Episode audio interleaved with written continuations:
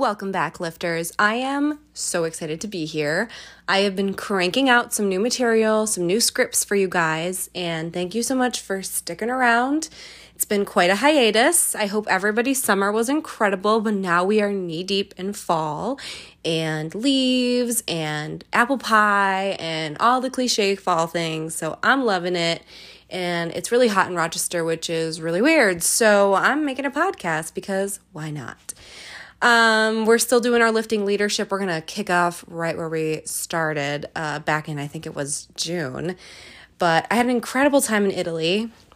Hoping to have an episode with Alessia this weekend because I really want to do a rant about our time in Italy, some political stuff that she has on her brain, maybe. Uh, we've seen a lot of stuff. So we have new perspective and we have new adult perspective about the Italian government versus American government and what the Italians are saying about us back here and it's it's a lot. So I really think we should ping pong off each other on what we really thought um in a rant episode. I really want to do a rant episode with her this weekend. So I am posting this not on a Friday. Um, I'm posting it on a Tuesday, which is so weird, but I'm sure you're just like dying for your subscription notification to say lifting the rug has, you know, posted a new episode for you because we're here for your uh, for your eardrums to be satisfied.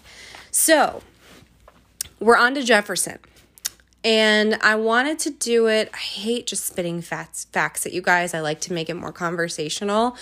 Um, so I made it kind of fun this this episode, and it's really about um, his relationships. Thomas Jefferson was uh, he had a very interesting relationship um, with John Adams, and he it, it there was a lot. There was a lot of feuding going on, and I think it kind of spoke to as close to what not really because I feel like back then it was more poetic and there was more like because there was less social media, there was more of that ambiguous, you know, weight in the room.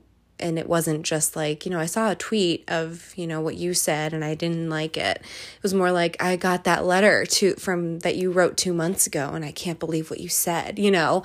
So, it was so much more poetic and grand and elegant back then, you know and social media has kind of ruined that elegance and the propriety in leadership, I think. So it's interesting to see a feud back then compared to a feud now where we think we're entitled to chime in and say the things, which we are to a certain point. Um, there are certain things I think that are reserved for the heads of state and the heads of our country. So this was an interesting feud that I think if you would cut and paste it here today with social media would look very different. So we're going to jump in. Um what makes Jefferson's beginning so remarkable, what I found was his tug of war relationship with John Adams. It was literally a tug of war. And I found an article. Um, we're going into the CNN uh, they issued an article on July 4th, 2018, by Josh Axelrod and Brendan D- Griggs. And it's titled Feuding Founders John Adams and Thomas Jefferson both died on July 4th, four hours apart. 4 4, how exciting. I'm sure there's like an angel number in there somewhere. Uh, we'll jump right into the quotes because honestly, I took a lot out of the article. I I uh, I verbatim did a little bit because it was fascinating and short. Um, this is a direct quote. John Adams and Thomas Jefferson are perhaps America's most famous pair of feuding friends. Their storied relationships begin began in 1775 and ended abruptly on July 4th, 1826, when the two ex presidents died within hours of each other on the 50th anniversary of the Declaration of Independence. End quote. I was hooked. Like, good job, Josh and Brandon. You did it because I was I was in, in, enthralled. I was excited to read the rest. Um, yeah, what was interesting about their feud was the what you'll notice.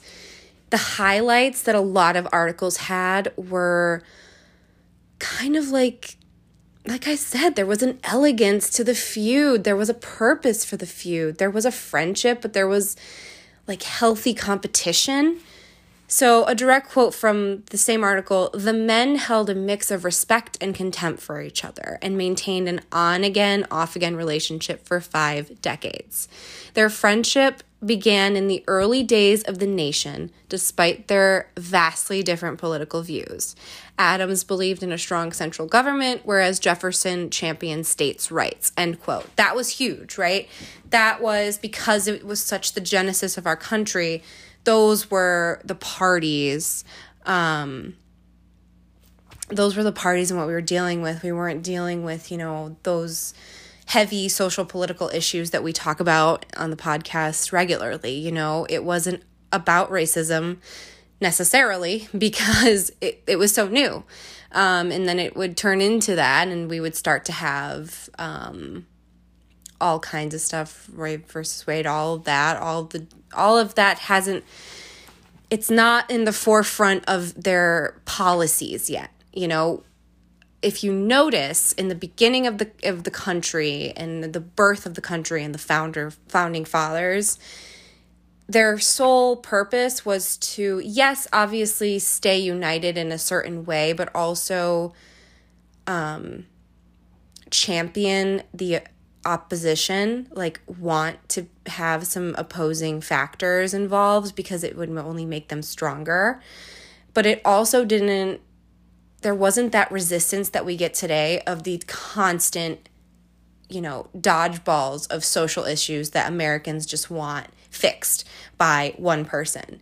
And i think that there's a reality to that that needs to be that needs to be dealt with. In the past we've seen that yes, there were some foreign affairs that they dealt with. There were some some social political issues, but mostly they were strictly political in the sense that we were dealing with do we want the states to have a lot of rights or do we not want the states to have a lot of rights? And the, the president um, kind of steers the ship and it's it's more of a centralized government. So that's what they were dealing with. And when we partition when we partition out of that and we start to deal with um, the more human rights stuff, it gets kind of muddy because those are emotions, those are lives. And we are dealing with that, but, and we should be looking at that, but it, the president is only one person, he is not God. So at what point do we say, maybe we should steer back a little bit and think about not saying that they were perfect, but they only really had to deal with who has the right to do what and when do we have the right to say yes or no and when are we allowed to step in and when is it crossing a boundary that's now I'm basically deciding what you do in your own home. That's like where it gets a little bit dangerous, right? So, quote, I went on a tangent, tangent, sorry. After Washington chose not to seek a third term, a power vacuum formed. My favorite word. Um, Adams and Jefferson ran against each other, split on issues like their views of the French Revolution. End quote. So the result was that Adams made he made the cut for presidency by just three electoral votes. That was the gist of it. While Jefferson, he got vice president. And it was actually a flaw in the Constitution that made him if you didn't it basically the flaw was that the runner up or opponent for president automatically got VP if he did not win. So that was considered the flaw. So that's how he lost the election and got it's kind of like oh like you didn't get first place but everybody gets a trophy you can get second place you could be the vice president it'll be so fun like that's kind of it was a condescending um, move and he was just basically a piece being moved. That's what I think he felt like in that moment. Um, quote In 1800, Jefferson and Adams faced off again. Things got nasty in the 1800 election. Jefferson won and Adams was bitter. He left town and skipped the inauguration ceremony. The rivals didn't speak for 12 years. Benjamin Rush. We're continuing on with the quote. Benjamin Rush, a civic leader and fellow declaration signer, wrote to both men, saying the other wanted to rekindle their friendship. Rush sealed the deal by telling them he had a dream in which they revitalized their friendship through letter writing before they later sunk into the grave nearly at the same time. End quote. This was just genius, okay? He Mr. Benjamin Rush, you you've got some you've got some pretty pretty gutsy move there, bud, because I it's a lot. Um talking to big men that had a lot of power back then, you know, you don't want to say it was like talking to the king because that's not what they wanted to emulate. That was the opposite of what George Washington wanted the presidency role to be. And he was a civic leader and he and he was a declaration signer, but he was basically like, dude, like it was it was a very informal thing, like write letters, like be pen pals for a bit and then it'll all get better. Um, and then for him to say, sunk into the grave nearly at the same time, it's just, it's so poetic. This is such a poetic feud. It's got to be one of my favorite things that I've researched on this podcast. And it's just fascinating to me. Um, quote In 1812, the two started writing again and eventually mailed more than 185 letters to each other. But their friendship was still tense at times and their political division remained ripe. Oof. Over the next few years, a tenderness crept back into the founders' relationship. Jefferson even wrote, Crippled wrists and fingers make writing slow and laborious. But while writing to you, I lose a sense of these things in the recollection of ancient times when youth and health made happiness out of everything. End quote. Chef's Kiss, that is, that article has got to be one of my favorite. It has such perfect adjectives. It's got it it puts me into as close to what they were feeling and what that push pull relationship looked like. And it also spoke so much to two political leaders trying to hash it out to the very end. And we don't do that anymore. um, there's so much white noise from our own thumbs tapping on iPhones that get sent out to cyberspace and go back to our presidents and our presidential presidential runner-ups and all of that that um, they can't possibly you know spend the time to just enjoy the white noise of writing a letter and like enjoy the silence of being in an office and just like I want to make things right. I I think it's the best thing for my own you know, whatever, and also for Americans nation because this really it looks good in our history that this happened, and not a lot of people know that it happened because it shows that the human condition of the presidents still mattered and they still cared about their own relationships and what it would do for our history. I think that's why they did it to make our history richer, and it did. I think it did that. So, no one really knows where they stood by the end. That's something that Freud himself would have to look into to figure out. Um, and that's a Gilmore Girls. Um, that's a Gilmore Girls line in case anybody, you know, watched season. I think it was season two when she left Max. But anyways, this is not a pop culture podcast. But nevertheless, it shows how the differing opinions and stubborn old men cave even figure out a way to have constructive, somewhat pleasant conversation. And that's, we could use that as much as we possibly can in this country. And we can kind of see that as a model. You know, they, they set aside a lot of stuff and they didn't want to die bitter. They didn't want to, they didn't want to end it on a bitter note because when you, it doesn't look good when two people who are trying to be your president don't respect the competition or the oppos- the opposing forces. You have to respect the opposition. You have to have some sort of merit to it. Why do you believe what you believe? And how can we as potential leaders show America even if I wasn't president ever, I was still vice president, but he was president. So both of them at one point were presidents and they ended their lives on a somewhat cordial note and they really took the time. They took 185 letters worth of time to show the nation, even if we don't get to see the letters, which I kind of want to look up if I can find them in a museum because I think that would be baller. Um, we can really use this as a model because they just wanted to make They didn't want to end it on a bitter note for personal reasons, but it was, I guarantee you, to show in history that bitterness is not how you go about an opposing force, no matter how climactic it gets in a bitterness note, it should never end on a bitter note in politics and in um in the human condition. Um or it could at least be brought up that this that our current leaders and speeches as an example they need to look up to this. Um, but no our leaders do a good job of not bringing up these models and maybe they just don't want us to ever find common ground in civilization. I think that's it gives them more power and that's so sad. Um, it's really sad to think about our own leaders knowing that this is the history. Maybe they don't even know, guys. How scary is that? I want each president to do like a comprehensive American history course. What if they don't know about this feud?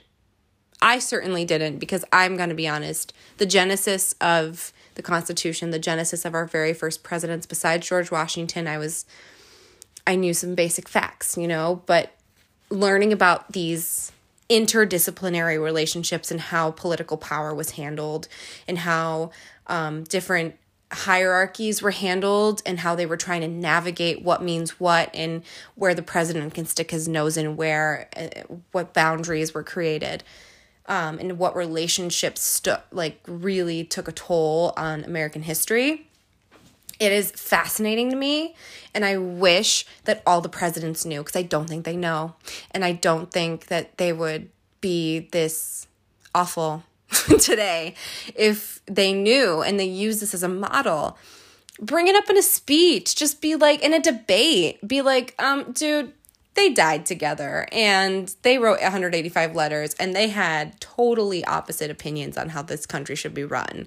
So we need to like even the playing field a little bit. And you need to just humble yourself that there are other opinions. And there should be a little bit of bitterness, sure, because it keeps you keeps you uh, from aging, I'm sure. But you can't let it get in the way of your judgment, I guess, because everyone's always going to have different opinions. It's how you handle the opposition that makes or breaks your leadership skills and style and your inner relationships. So, now let's get into the base, basics of um, Jefferson's leadership because I love, I do love some of his like fast facts that I learned about him. So, um, whitehouse.gov is my favorite place to go for basic facts on presidencies because it's literally there is really no room for bias. It is just facts. Um, there's really no way of hiding certain things because they're public record. And whitehouse.gov is one of those places that is pretty much as neutral as you can get. And I love that kind of source on this podcast. Um, and let me know if you can find any other source that gives you just like a really simplified breakdown of the presidents without slipping into like a plethora of bias opinions because it is hard. Um, basic facts that were taught all the way in elementary school, where he was a founding father, American founding father, and one of the main authors of the Declaration of Independence. And of course, what brings us all together, our third president. Um, so, WhiteHouse.gov summarizes the beginning of his life. So, direct quote This powerful advocate of liberty was born in 1743 in Al- Albemarle, Al- Albemarle County, Virginia, inheriting from his father, a planter and surveyor, and from his mother, a Randolph high, high social standing. Mm. He studied at the College of William and Mary, then read law. In 1772, he married Martha Wayles Skeleton, a widow, and took her to live in his partly constructed uh, mountaintop home, Monticello, which is another Gilmore Girls season two quote. If you know, you know. A little cup of pop culture for you. Again, you didn't know you were getting this today. I know. You're welcome. Um, another direct quote rather tall and awkward, Jefferson was eloquent as a correspondent, but he was no public speaker. In the Virginia House of Burgesses and the Continental Congress, he contributed his pen rather than his voice to the patriot cause as the silent member of the Congress.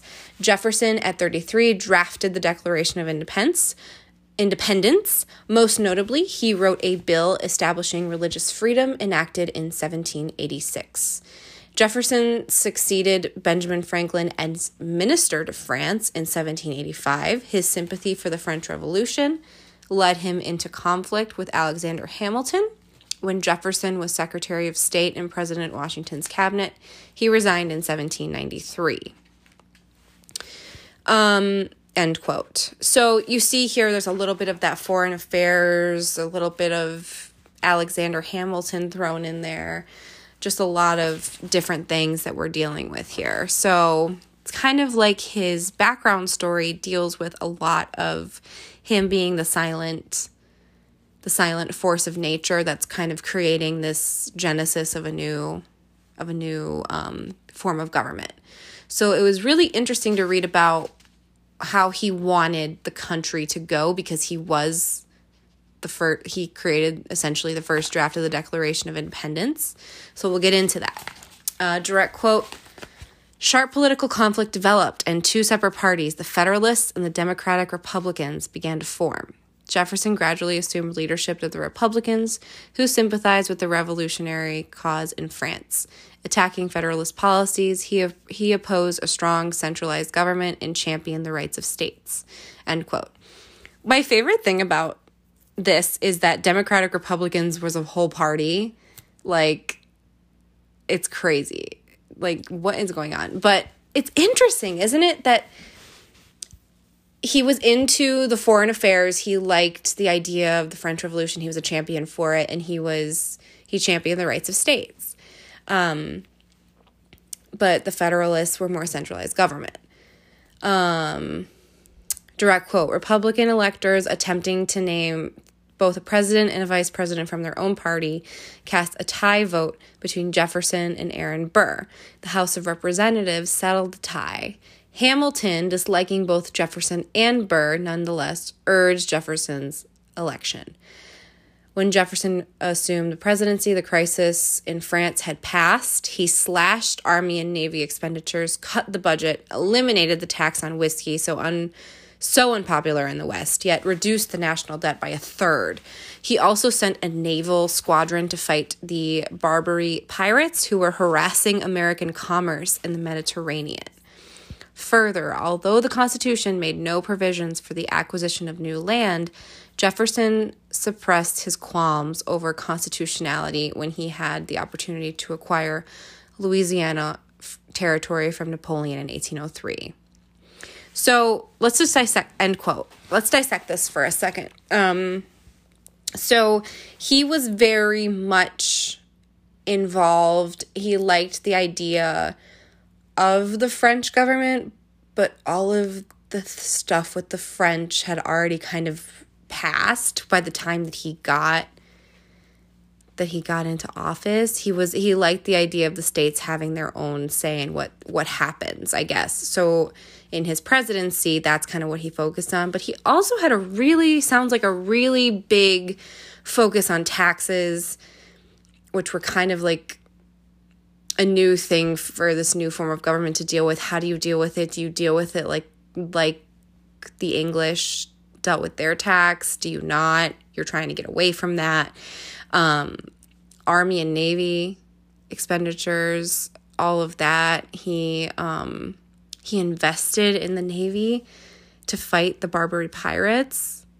I had no idea about this, guys. I'm very uneducated in this. So I'm learning this with you. This is so exciting.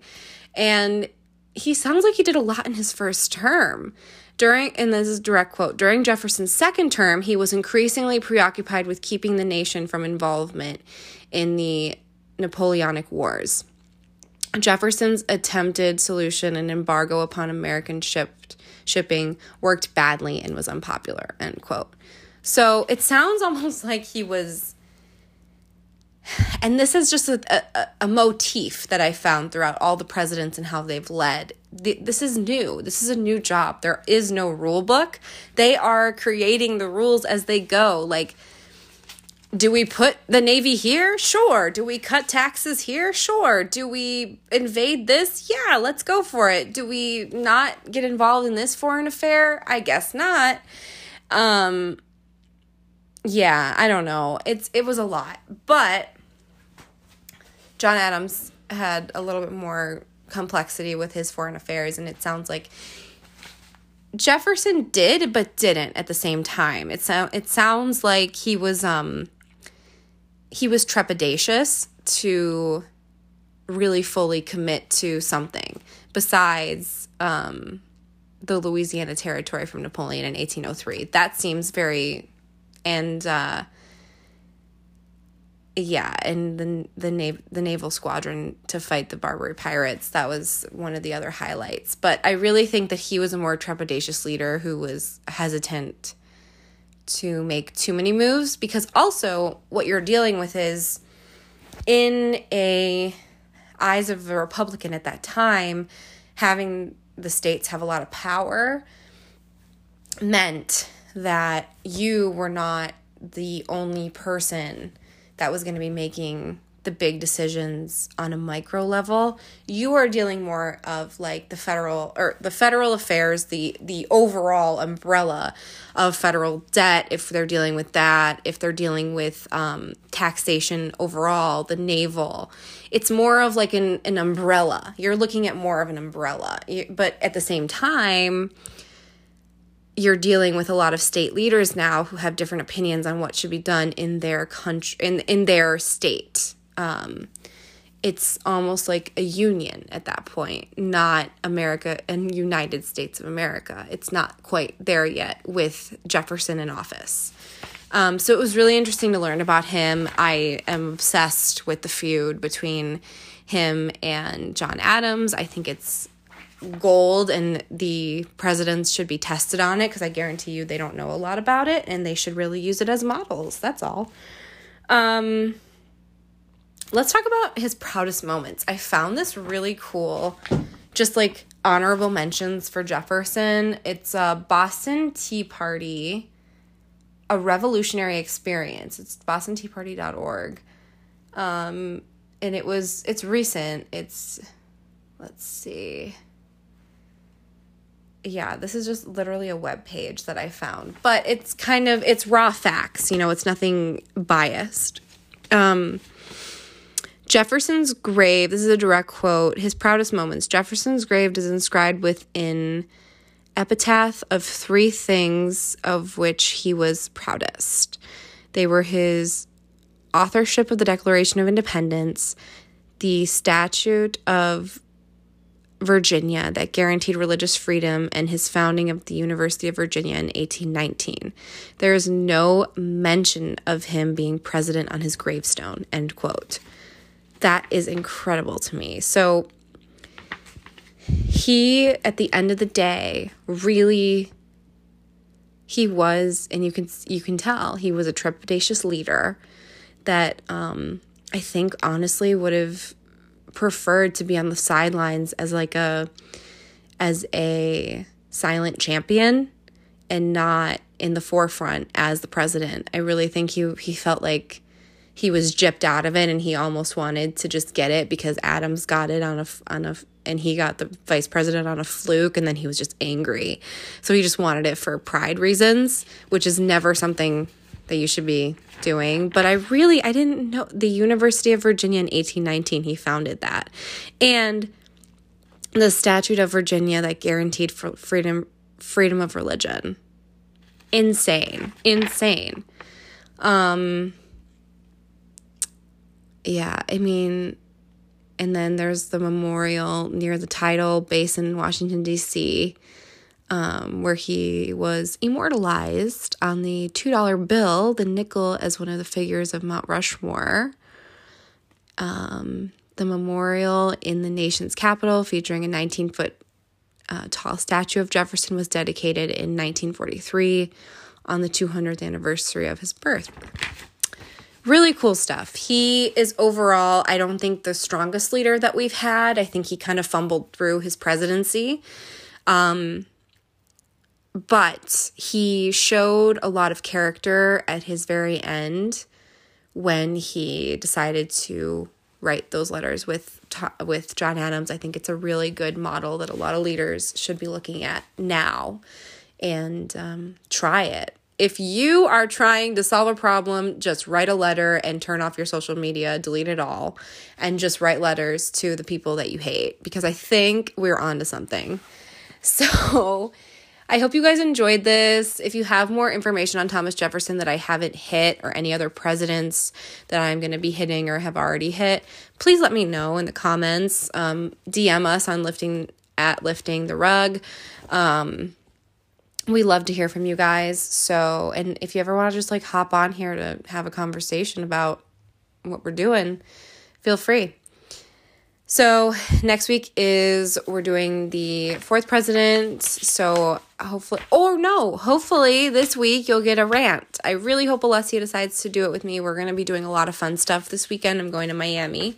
So, I can't promise it, but I really do want to spend some time and just think about what we saw in Italy because I think it was eye opening for us. Um, so I hope everybody has a great week and thank you so much. Thanks for listening. See you later.